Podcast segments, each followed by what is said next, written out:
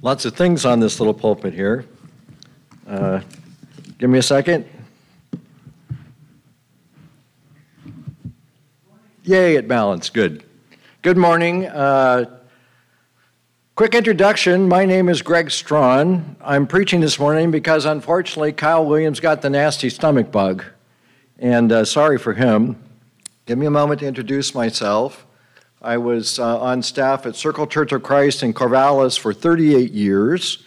And uh, thank you so much for being a congregation that supports our UCC campus ministry. Jason and some students were here recently, or Jason, that's a different campus ministry. Minister Josh and some students were here a few weeks ago. Lighten up, folks. You're making me nervous. You're way too quiet.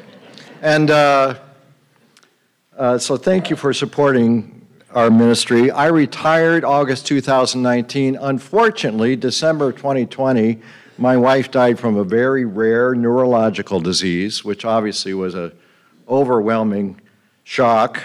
But I am delighted to say that I married a member of this congregation, Jennifer. Yay!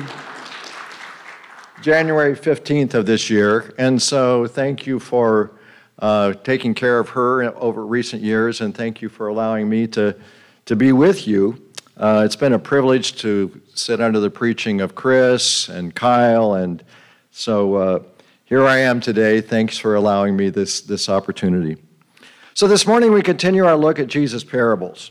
And you heard the reading a moment ago from Luke chapter 10, verse 30 through 35, the parable of the Good Samaritan. The parable of the Good Samaritan, one of the best known parables of Jesus. So well known that it even has roots or it even has some. Uh, uh, there's ways in which culturally, you say Good Samaritan, and there are people who would, oh, yeah, I know what you're talking about. Yeah, it's good to be a good Samaritan. It's good to care for people when they're in need. And I think there's even things like Good Samaritan laws. So if you try to help and you don't do it perfectly, you're not as liable to be sued. That's my layman's understanding, at least. And if I wind up in one of those situations, I hope I'm correct. But it, uh, let's, just, let's just take a step back for a minute from the Bible and let's just kind of wander around for a minute because years ago, my niece, small child, went to Wednesday night Bible class, and after it was all over, I asked her, So what did you talk about? And she said, Oh, there was a man, and he was dead. And he was very, very dead. But then somebody came along and put him on the donkey and took him away. And that was yeah, that was her understanding of the Good Samaritan parable. You know, what she took away was that the guy was very dead, but somebody helped. Well, you know, on Friday after I started thinking about this parable of the Good Samaritan, how about, how about this made up telling of the parable? Made up telling of the parable. A youth minister was traveling down the road of sermon preparation when he got beaten and punched in the gut by a nasty stomach bug. It knocked him to the ground. He thought he was going to die, and he knew that there was no way he was going to be able to preach on Sunday. So, in my imaginary world of make up parable of the Good Samaritan, somehow the Pope in Vatican City heard about this poor guy who's going to need a substitute preacher. And the Pope says, mm, No thanks. I don't want to go and get stomach flu. Only he said it in Latin right? He said it in Latin. He said, Nois goes tu siccus Kyle. You don't speak Latin, do you? I'm trying my best, folks. Hang in there. Okay. And through the magic of made up stories, the most famous preacher in churches of Christ, there's no place to put stuff. There. Okay.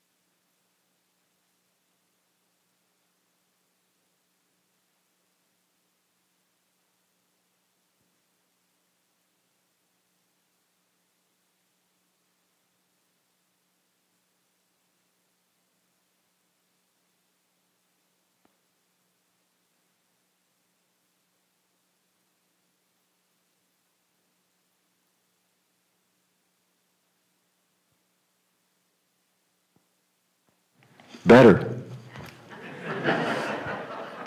you want to run slides? Because I forget, and I'll point to you and you can run. Okay. I'm doing my best, folks. Notice what prompts Jesus to tell the parable. We're looking at Luke chapter 10, verse 25.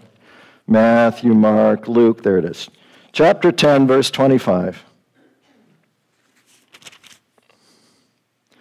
On one occasion, an expert in the law stood up to test Jesus. Teacher, he asked, what must I do to inherit eternal life? What's written in the law? He replied. How do you read it?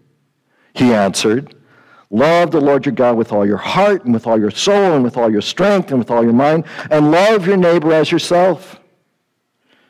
You have answered correctly, Jesus replied. Do this and you will live.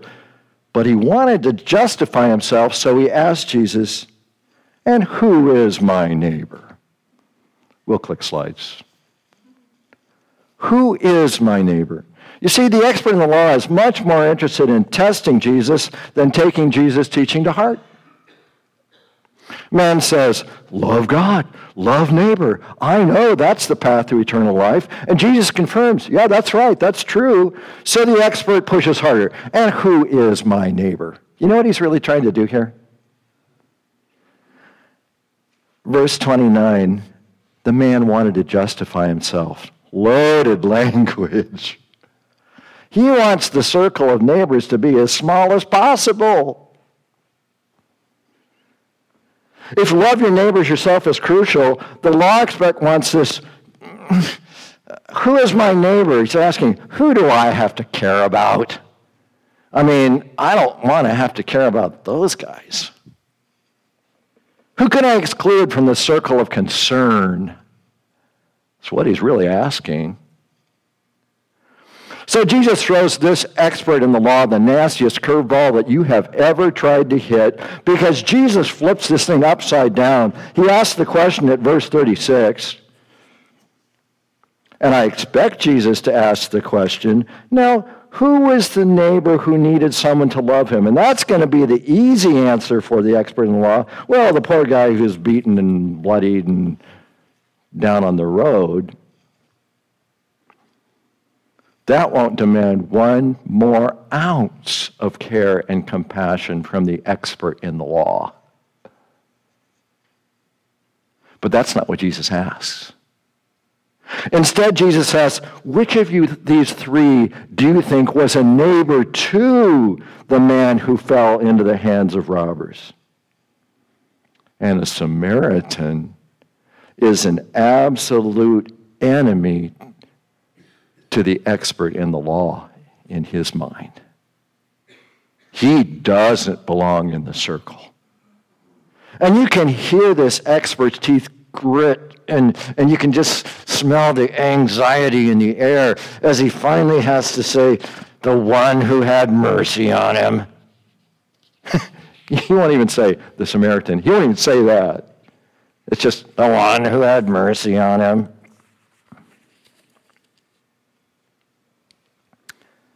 Who is your Samaritan? Who belongs outside your circle of care and concern? Who, long, who belongs outside your answer to the neighbor you need to love? Well, you know, that woman, it seems like she's always in need. I think it's just because she's lazy. I think it's just because she's lazy. At Circle Church for many years, we did an annual clothing giveaway, and there was one woman that I met one evening, and I was chatting with her. Turned out she worked at Hewlett Packard. And at Hewlett Packard, they somebody like Stouffer's takes care of the food service for the employees, and she worked in the food service. And she told me, I work six days a week, but I always come here to get school clothes for my kids. Lazy? Doesn't look like it to me. She just happens to work in the part of the corporation where you don't get paid like an engineer, you get paid like somebody who's passing out food. Is she a neighbor? Some of us are old enough to still have a little residual racism. Some of us grew up in a world where we heard the N word tossed about. And we wish it didn't hide out in the corners of our mind, but there are moments when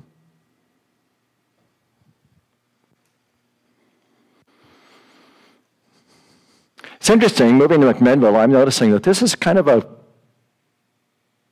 area with a lot of brown-skinned people. Didn't realize that before I came here. And I guess I'm just starting to think about how can we be more open in this congregation to brown-skinned people? And I really think the beginning answer to that question is you start in your neighborhood with the neighbor who's near you. And you begin to love that neighbor. Who's your Samaritan? Who is the person that you know that you need to expand your circle to because so far you've kind of written them off as somebody who, I don't want those people to be my concern. Not that person. Nobody at work likes her. And maybe you're the one who needs to love her. Well, Jesus highlighted the efforts of the Good Samaritan and said, Go and do likewise. A little slide. My wife Pam was baptized into Christ in her early 20s. There are people who are members of this congregation who helped her come to faith. Um, God bless you, Nancy. And at one point after we were married, she told me, you know, I was going to do good things anyway. And I came to the conclusion, why not do good things and give God the glory? I liked that. You know, there's probably people here today who may not be Christian, and yet you, you, you feel great about doing good things. Why not do good things so that God gets the glory? Why not take that step closer to God? Becoming a Christian begins in trusting God, trusting that there is a God and trusting that so much that you decide he is worthy of my life, my worship, my all. And I believe that Jesus is his son. And more than that, Jesus is going to be my Lord. And that'll create a turn in your life where instead of only saying, it's all about me. If I want it, I do it. If I don't, forget it. Turning to Jesus as Lord is bowing the knee before him and saying, You say it, I accept it. You want it, I do it. Repentance. And one of the things that's a really beautiful thing is you take the relationship God offers by being baptized into Christ. You know, the, the man asks, What must I do for eternal life? Love God, love neighbor. Perfect answer. But then Jesus died on the cross for our sins and was buried and rose from the dead. And God created this beautiful image of baptism where we identify with the death and the burial and the resurrection of Jesus. It's as if old self is killed so brand new life can begin. And I guarantee you, there are people who need new life, want new life. I may be speaking about you. if that's the case, when we sing the next song, I'll be sitting up here, or I guess standing up here. Just come and find me. Or catch me before you leave today. You got questions about how to be a Christian, what it means to be a Christian. You, you just want to share some things. You catch me, we'll talk. I'll listen. But see, I think it's wonderful to live a life of doing good and God getting the glory.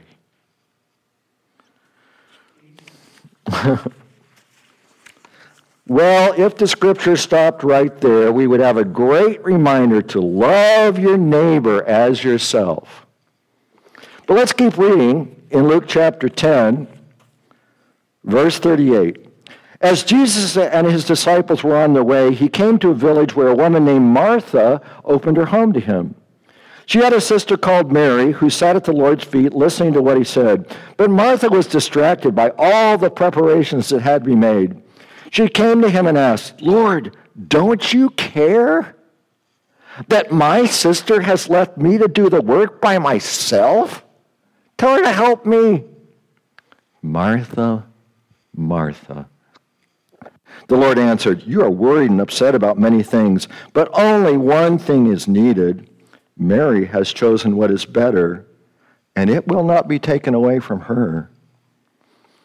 Now, if being a disciple of Jesus is only about staying endlessly busy at service, doing the Good Samaritan thing hour after hour after hour, every day, every month, every year, Martha should be our hero.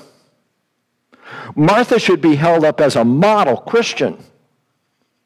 But when Martha says, Sister Mary, she should be busy too, Jesus says, No. What? What? We just read the Good Samaritan and what?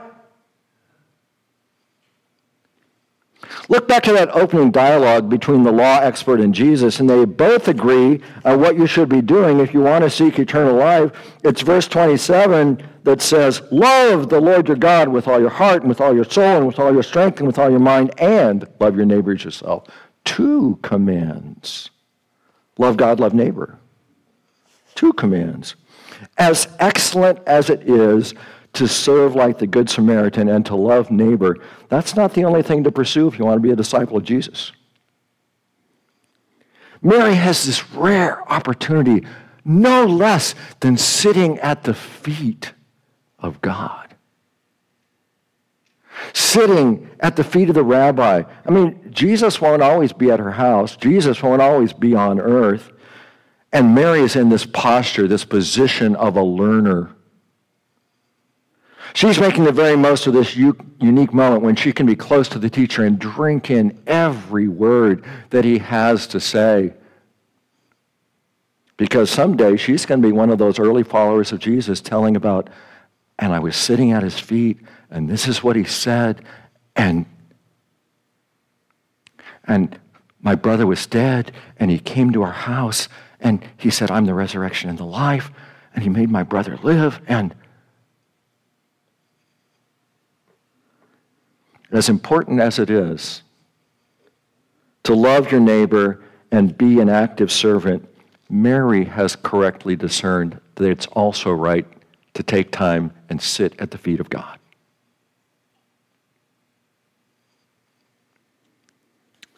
So, Sometimes you should be the Good Samaritan, and sometimes you should be the good sitter.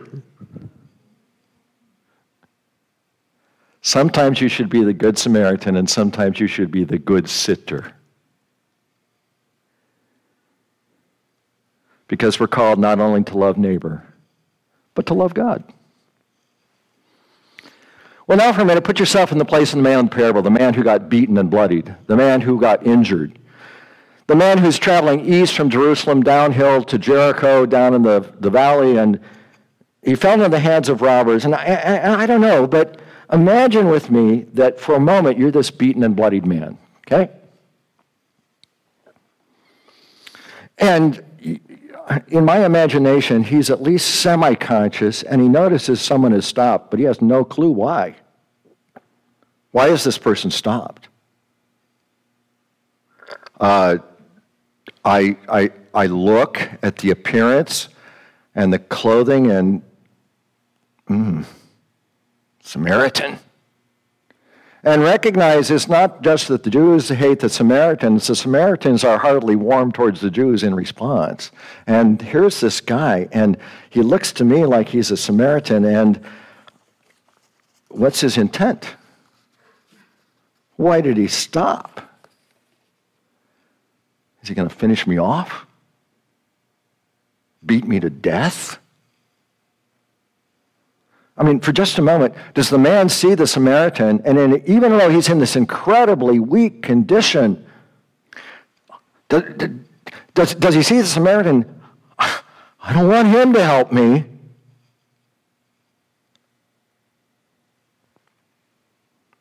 Would you let the Samaritan help you?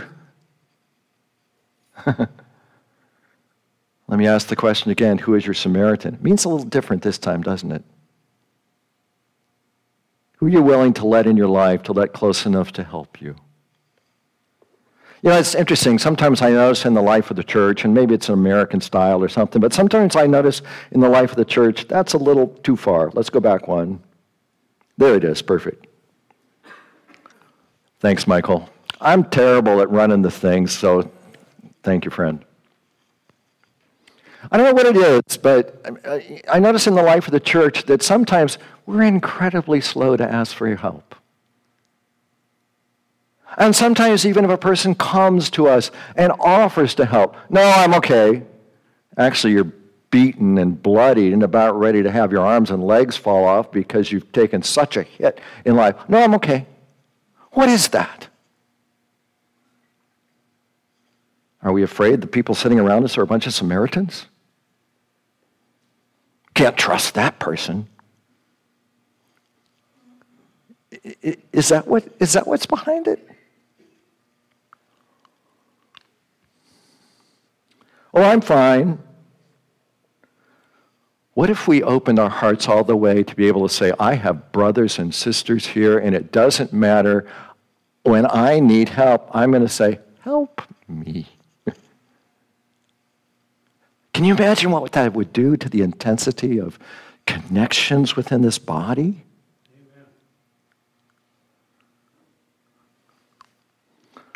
I notice that this congregation has lots of extended family ties. In some ways, that's really beautiful. I'm not used to that. That's very different from congregation I've been in. To have biological family that are also your brothers and sisters. But I hope that doesn't leave you slow to ask for help from people who aren't inside the bi- your biological family. I hope it doesn't make you slow to say, yeah, there's a newcomer, but I don't know him or her.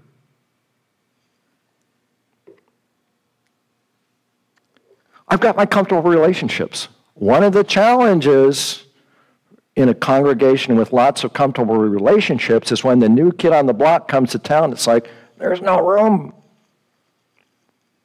And recently there was this Saturday morning event with John Reed about accepting guests, accepting guests, accepting guests. One of the things he didn't talk about is the reality that that probably means you're going to have to make some room for people if they're really going to belong in the congregation. And I'm not stomping on your toes. Don't hear it that way at all. I think it's beautiful to have extended families. I'm just saying there's another layer you can add room for other people. Oh, Greg, where are you coming from? Okay. There's a Chinese woman who started coming to our life group, and eventually uh, wound up in a Bible study, and shortly before they moved away from Corvallis, she was baptized into Christ. So we did the research, found a congregation in Minnesota where they were moving, said, Here, you know, when you get there, go. And they did. The Chinese family showed up at that congregation, but the congregation was all one family. And who are these Chinese people and what are they doing here? And there wasn't room for them to belong. I mean, she's been baptized into Christ a matter of days, weeks. Fortunately, the good thing is that they found Christian fellowship, but I was kind of disappointed that that congregation of Church of Christ people were so inward looking that they couldn't look out and embrace the new folks. So that's all I'm saying. It's beautiful that you have these close, intimate, family, blood family relationships. But don't let that prevent you from having your eyes and arms open to the stranger who's going to come in, hopefully looking for God. Is that fair? Is that reasonable? You can nod your head. Okay. I don't want to get in too much trouble. I mean, it's the first time I've preached here in quite a long time. You know, reality is you might look across the room and see some people and say, eh, not my age. Those people aren't my age. They're old. uh, they're young. You know, as a matter of fact, I recognize that that, that person and I, we don't think, we, we have some different views on things. I don't know if I should trust that Samaritan. Now, wait a minute. wait a minute. What if you chose to be honest when you need that person to give you some help? You suppose that might bridge some gaps? Or suppose, even better yet, you reached out to that person and you went to serve somebody else together. What might that do to the intimacy of this congregation? I'm just asking.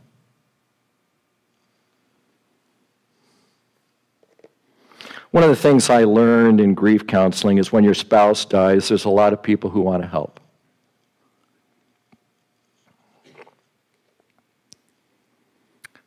And there are some people who have, they avoid you. Some people go silent because they don't want to say something stupid, which I appreciate that.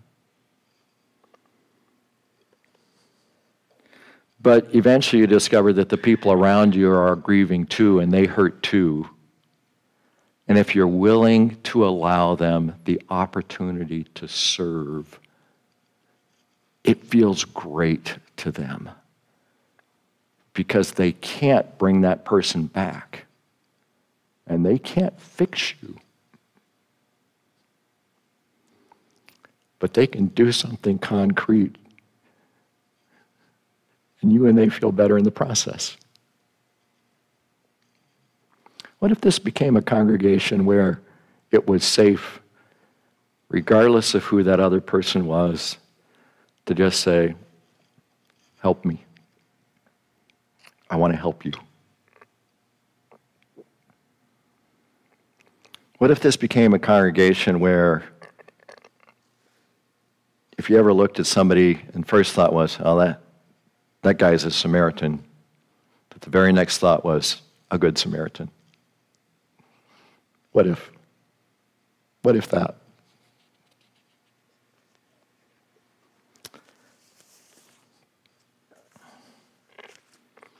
Well, we certainly looked a little farther than only the parable of the Good Samaritan this morning. But I hope it will help you live as Jesus' disciple this week. That you will serve your neighbor and love your neighbor like the Good Samaritan did, but that you'll also sit at the feet of God like Mary did, and that you will stay in the habit of letting other people help you.